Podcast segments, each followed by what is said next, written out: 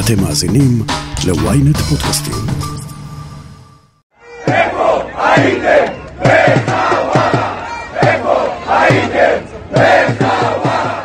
משטרת ישראל נמצאת בלב ליבה של המחלוקת הפוליטית בישראל. היא נתונה ללחצים רבים ואמורה לתת מענה מבצעי תחת הלחץ הזה. תוסיף לזה שחיקה ותנאי עבודה ושכר שעדיין לא הולמים את המאמץ, ותשאלו את עצמכם, איך זה שמשטרת ישראל עדיין מתפקדת?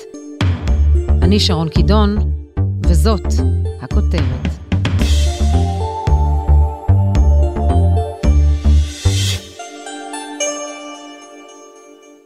השבוע ייפתח חודש הרמדאן, ובמערכת הביטחון נערכים בכוחות מתוגברים. המשטרה נמצאת בימים אלה בתקופה מורכבת מאוד למול האתגרים המבצעיים, אבל גם הפוליטיים.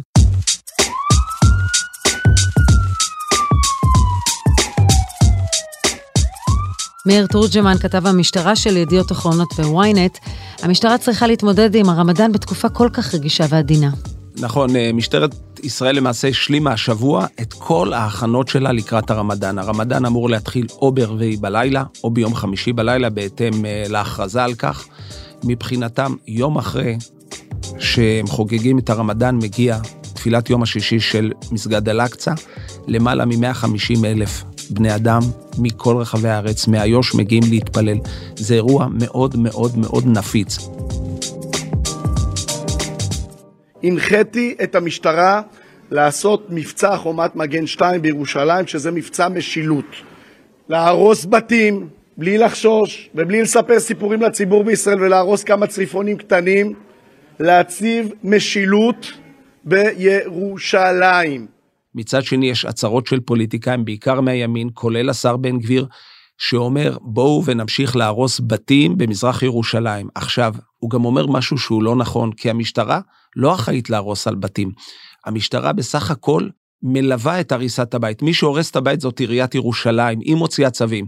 נכון לעכשיו, אין שום צו להריסת בית על השולחן של משטרת מחוז ירושלים. אבל הכותרות מהדהדות. גם כשבמציאות אין צו הריסה של בית במזרח ירושלים, מבחינת בן גביר, בואו נהרוס את הבתים. בן גביר, על הראש של המשטרה מדבר לבייס שלו, רוצה להראות מי הבוס. משטרת ישראל לא פועלת בשיטת מי הבוס, משטרת ישראל רוצה לאפשר חופש פולחן.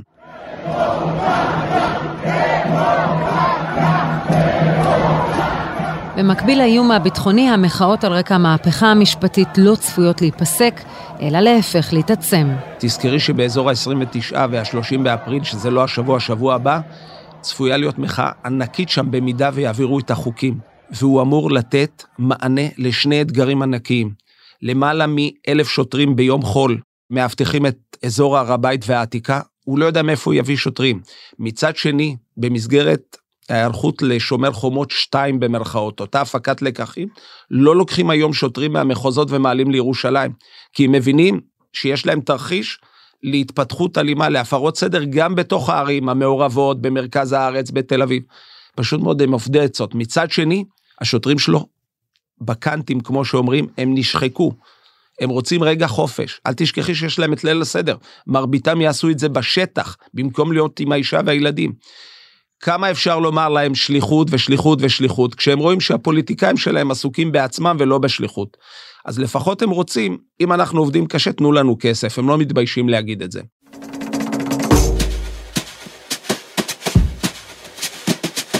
עוד מעט ניגע בנושא התגמול ותנאי השוטרים. אבל קודם, ניצב בדימוס אהרון אקסול, מי שהיה מפקד מחוז תל אביב במשטרה.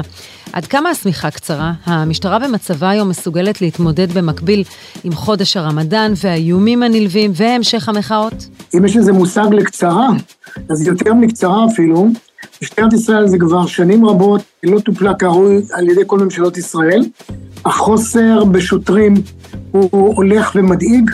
רק בשנה הנוכחית חסר למשטרה 2,000 שוטרים, זה בלי התוספת של עוד 4,000 שוטרים, והמשטרה שצריכה להתמודד גם עם פעילות החבלנית העוינת, גם עם רמדאן, וגם להתמודד מול מחאות, ולהתמודד בפשיעה ההולכת וגואה במגזר הערבי, אין מה לעשות, השמיכה קצרה, אתם מוצאים מכיס אחד ועובר לכיס שני. לרעש הפוליטי מבחוץ, מחוץ למשטרה, יש השפעה? תראה, אני מקווה מאוד שלא. אם יש השפעה, זה השפעה בעיקר. בדרג למעלה, מפכ"ל, פיקוד אה, בכיר.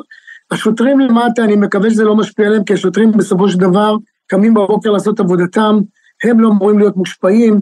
ההשפעה היחידה היא שאם מבטיחים להעלות שכר וכאלה וכאלה, אז הם מצפים מהבטחות של השר שיתממשו, אבל uh, בשוטרים שעובדים בשטח, אני למיטב ידיעתי והבנתי, ואני הייתי מפקד מחוז, השוטרים למטה עושים את עבודתם בצורה באמת מעוררת כבוד. אני חושב שעם ישראל צריך uh, להגיד תודה לשוטרים כאלה שקמים בבוקר ולא יודעים חוזרים הביתה. אם זה חלילה וחס בגלל איזה פיגוע והם נתקלו בו, ואין uh, שבתות, אין חגים, אין מועדים, ובאמת uh, שוטרים נפלאים, צריך כל הזמן לחזק אותם. אנחנו נתקן את פקודת המשטרה, תיקון נוסף, שבו יהיה ברור שהשר לביטחון לאומי לא רק יתווה את מדיניות המשטרה, אלא גם יוודא שהמדיניות שלו מתקיימת בצורה מעשית בשטח. כשהשר לביטחון לאומי מתייחס להוראת בג"ץ שקובעת שאסור לו להתערב בהחלטות מבצעיות, אלא רק להתוות מדיניות, מה חושב השוטר בשטח? זה משפיע עליו? קודם כל החלטת בג"ץ, אני קראתי את ההחלטה עצמה, החלטה בעצם, אה, הרי הוגשו עתירות להוציא צו ביניים כנגד השר בן גביר, להתערבות המבצעית שלו. מה ששופט עמית קבע בעצם, זה היה בהסכמה, הרי מוסכם גם על היועצת המשפטית וגם בתגובה שבן גביר נתן, שהוא קובע רק מדיניות ועקרונות של מדיניות, וגם בן גביר כתב בתגובתו, לפחות לפי המסמך המשפטי, הוא כתב שהוא משאיר את שיקול הדעת של המפקדים בשטח. זאת אומרת שבסופו של דבר, גם בהחלטה שנתקבלה, אז אני לא מבין למה הוא מילים, זאת החלטה נכונה לטעמי, והיא דרך אגב הייתה נהוגה כל השנים, אף פעם שר לא התערב מבצעית, אף פעם, בפעילות של משטרה, בפעילות של מפקדים.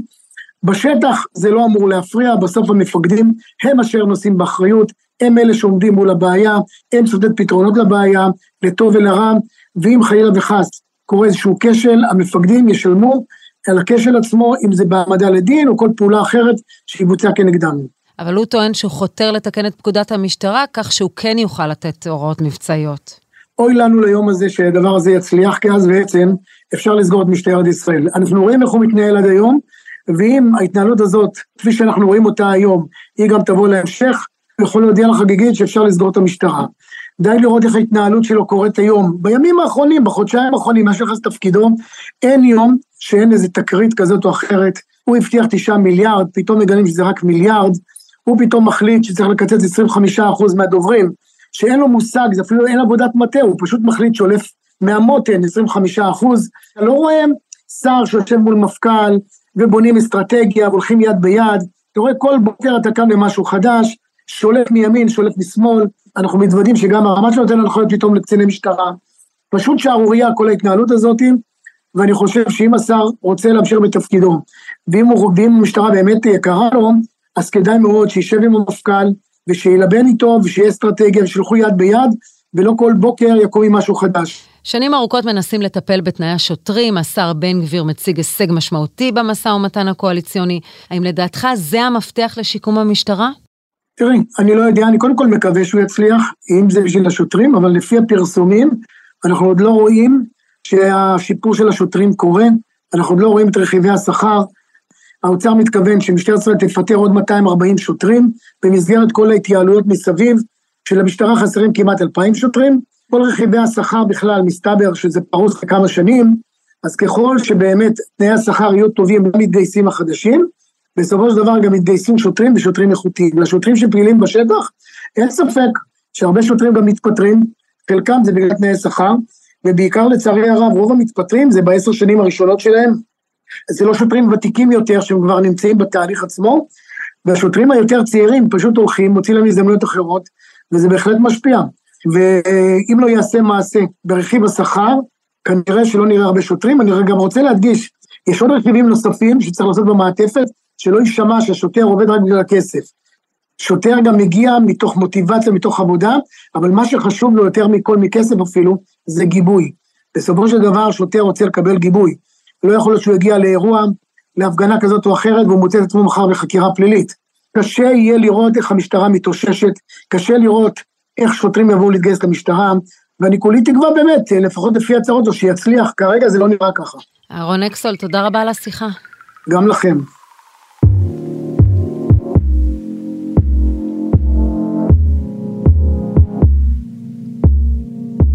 רגע המבחן של בן גביר, האם הוא יצליח להעלות את השכר ולהעצים את המשטרה?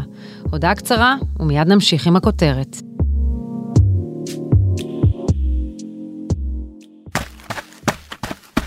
בזמן שאתם עושים כושר, סיימתם עוד שני פרקים בספר. חדש באפליקציית עברית, ספרים קוליים, דרך חדשה לנצל את הזמן ולהפוך את השגרה לחוויה מרתקת. אז בואו ליהנות מאלפי ספרים להאזנה שמחכים רק לכם. פשוט לקרוא בכל דרך, בעברית. הורידו עכשיו את אפליקציית עברית ללא עלות ותהנו מספר קולי ראשון מתנה.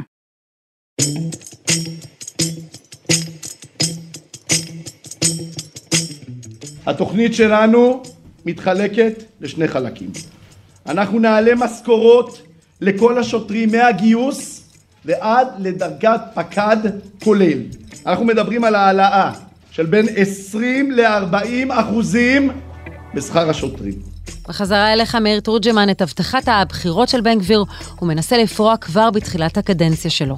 בשבוע הראשון לכניסתו לתפקיד, בן גביר מכריז שהוא יעלה לשוטרים. הוא לא אומר שישאף, הוא אומר יעלה לשוטרים בין 20 אחוזים ל-40 אחוזים. מהשוטר הפשוט בשטח עד לקצין בדרגת פקד. חודש מאי מתקרב, התקציב אמור לעבור, הוא אמור לקבל את הכסף. מבחינת המשטרה, באזור יוני-יולי, הם צריכים לראות את ההעלאות. לשיטתם, שוטר מתחיל במשטרת ירושלים מקבל 7,000 שקלים, פלוס מינוס. אם הוא היה הולך לשרת באיו"ש, יש לו שם תוספת שטחים של 3,000 שקל. הוא אומר, אני עובד יותר קשה מהבחור באיו"ש, אבל אני מביא הביתה 7,000 שקלים. אחרי עשור ו-15 שנים ו-20 שנים המשכורת מתייצבת, אבל לכי תסבירי לבחור צעיר שבנה בית ותמתין 15 שנים. כל הכותרות, כל ההצהרות, זה לא מעניין את השוטרים. הדיח את עמי אשד, החזיר את עמי אשד, הקפיאו, המלחמות שלו מול בג"ץ, את השוטר הפשוט בניידת זה לא מעניין. מה שמעניין אותו זה לראות העלאת שכר. תחשבו רגע על השוטר בשטח, הוא עובד ללא הפסקה, מתמודד עם קריאות ועם אלימות, מרגיש לא מתוגמל, וגם מעל הראש שלו מתחוללת פוליטיקה של הוראות מנוגדות. עד כמה הוא יכול להיות מנותק ממה שקורה. תראי, קודם כל השוטרים בשטח חיים במדינת ישראל, הם חשופים לתקשורת, לוויכוחים בדיוק כמו כל אזרח. השוטר בקצה, בניידת, במחאה, בקריאה למוקד 100 שהוא יוצא לאיזה אלמ"ב, עושה את העבודה שלו. בן גביר לא יכול לרדת לרזולוציות, גם אם הוא יתקן את החוק 9,000 פעם. זאת אומרת, תיקון על תיקון. הרי שיטת בן גביר, מה שלא הולך בכוח, הולך ביותר כוח. עכשיו, זה הצליח לו עד היום. הרי תזכרי, הילד בן ה-16 היום, השר לבט"ל. בשטח, הוא לא יכול להתנהל ללא השוטרים, הוא יכול להכתיב מה שהוא רוצה מהמשרד. בפועל, השוטר בניידת צריך לצאת לעבודה שלו עם תשוקה, עם חשק. בסופו של דבר, השוטר היום בשטח אומר, אני פראייר, אני עובד שבתות, אני עובד חגים, אני לא מקבל תגמול. אז זה לא קשור לכן בן גביר, זה היה גם אצל עומר בר-לב, רק האופי שלהם הוא שונה. אבל השאלה אם אה, רב פקד מאיר סוויסה, שנמצא בשטח, הוא לא מושפע מרוח המפקד. תראי, לזרוק את הרימון כמו שהוא זרק ברשלנות פושעת, זה לא קשור לבן גביר. להשיב, ליקו! להתקדם!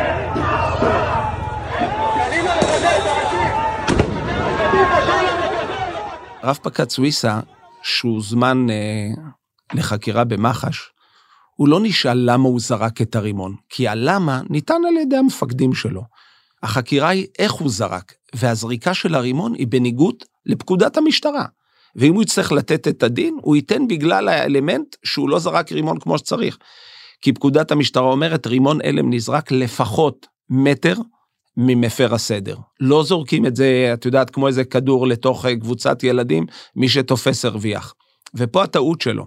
ושוטרים מבינים טוב מאוד שפוליטיקאים נותנים הצהרות, הרי בן גביר נתן לו גיבוי, נכון? חיבק אותו, התקשר אליו. בסופו של יום, הוא נכנס לבד לחדר החקירות. הוא יצטרך להתמודד עם החשד נגדו, שהוא פעל בניגוד לפקודת המשטרה לבד. בן גביר לא יכול להחליף אותו.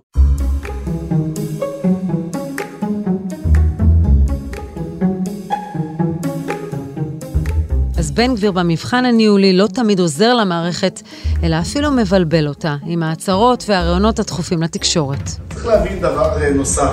אני ראיתי את הבדיקה של מח"ש כלפי אותו קצין אה, בתל אביב. זו בדיקה שנועדה לדבר אחד, להרתיע את השוטרים, להפחיד את השוטרים, לגרום להם לא לעשות את העבודה שלהם, ולכן אני מגבה את השוטרים, אני עומד מאחוריהם, אני אומר להם, אתם השליחים שלנו, אתם השוטרים ששומרים כאן... לפעמים הוא מטעה את השוטרים, שהוא אומר להם חיבוק וגיבוי.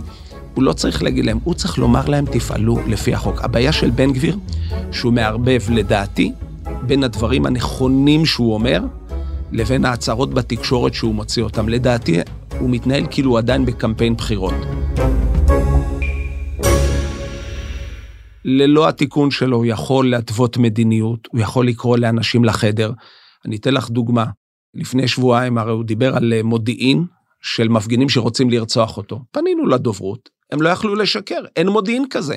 אין קצין כזה שאמר לו, בן גביר, יש מודיעין שמפגין רוצה לרצוח אותך. אין דבר כזה. יש מודיעין כללי על איומים ברשתות וכדומה. בן גביר הרגיש נבוך, אותם דוברים למעשה הוציאו אותו שקרן. לסיכום, מאיר תורג'מן, המבחן של השר לביטחון לאומי ותפקוד משטרת ישראל בעיניך, היא עד כמה הוא ישפר את התנאים של השוטר בשטח? כי בסוף שם המבחן? רק שם המבחן. או צל"ש או טר"ש. כל השאר, כל הכותרות זה בתקשורת. בפועל השוטר ימשיך להיות בניידת, ירוץ לקריאת 100, יגיע לאירועי אלמ"ב, יגיע לאירועי רצח, יגיע לזירות קשות.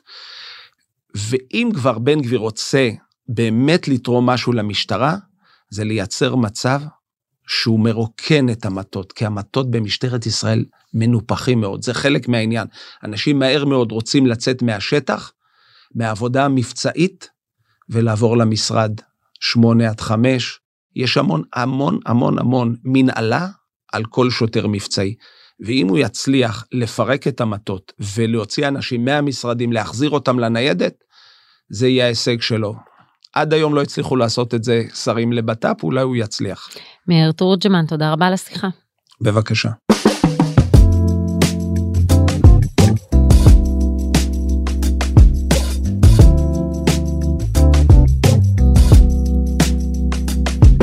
ועד כאן הכותרת להפעם. אתם מוזמנים לעקוב אחרינו בוויינט רדיו, באפליקציה, בנייד וגם ברכב, או איפה שאתם שומעים את הפודקאסטים שלכם. אם זה קורה באפל או בספוטיפיי, אתם מוזמנים גם לדרג אותנו, ויש גם פיצ'ר חדש שאתם מוזמנים להגיב לנו. אני מזמינה אתכם להאזין לפרק פוליטי על המשבר החוקתי. חפשו את הפרק לקראת משבר חוקתי. עורך הפודקאסטים רון טוביה, איתי בצוות הכותרת ישי שנרב, תחקיר, הפקה ועריכה אלי שמעוני וגיא סלם. אני שרון קידון, ניפגש בפעם הבאה.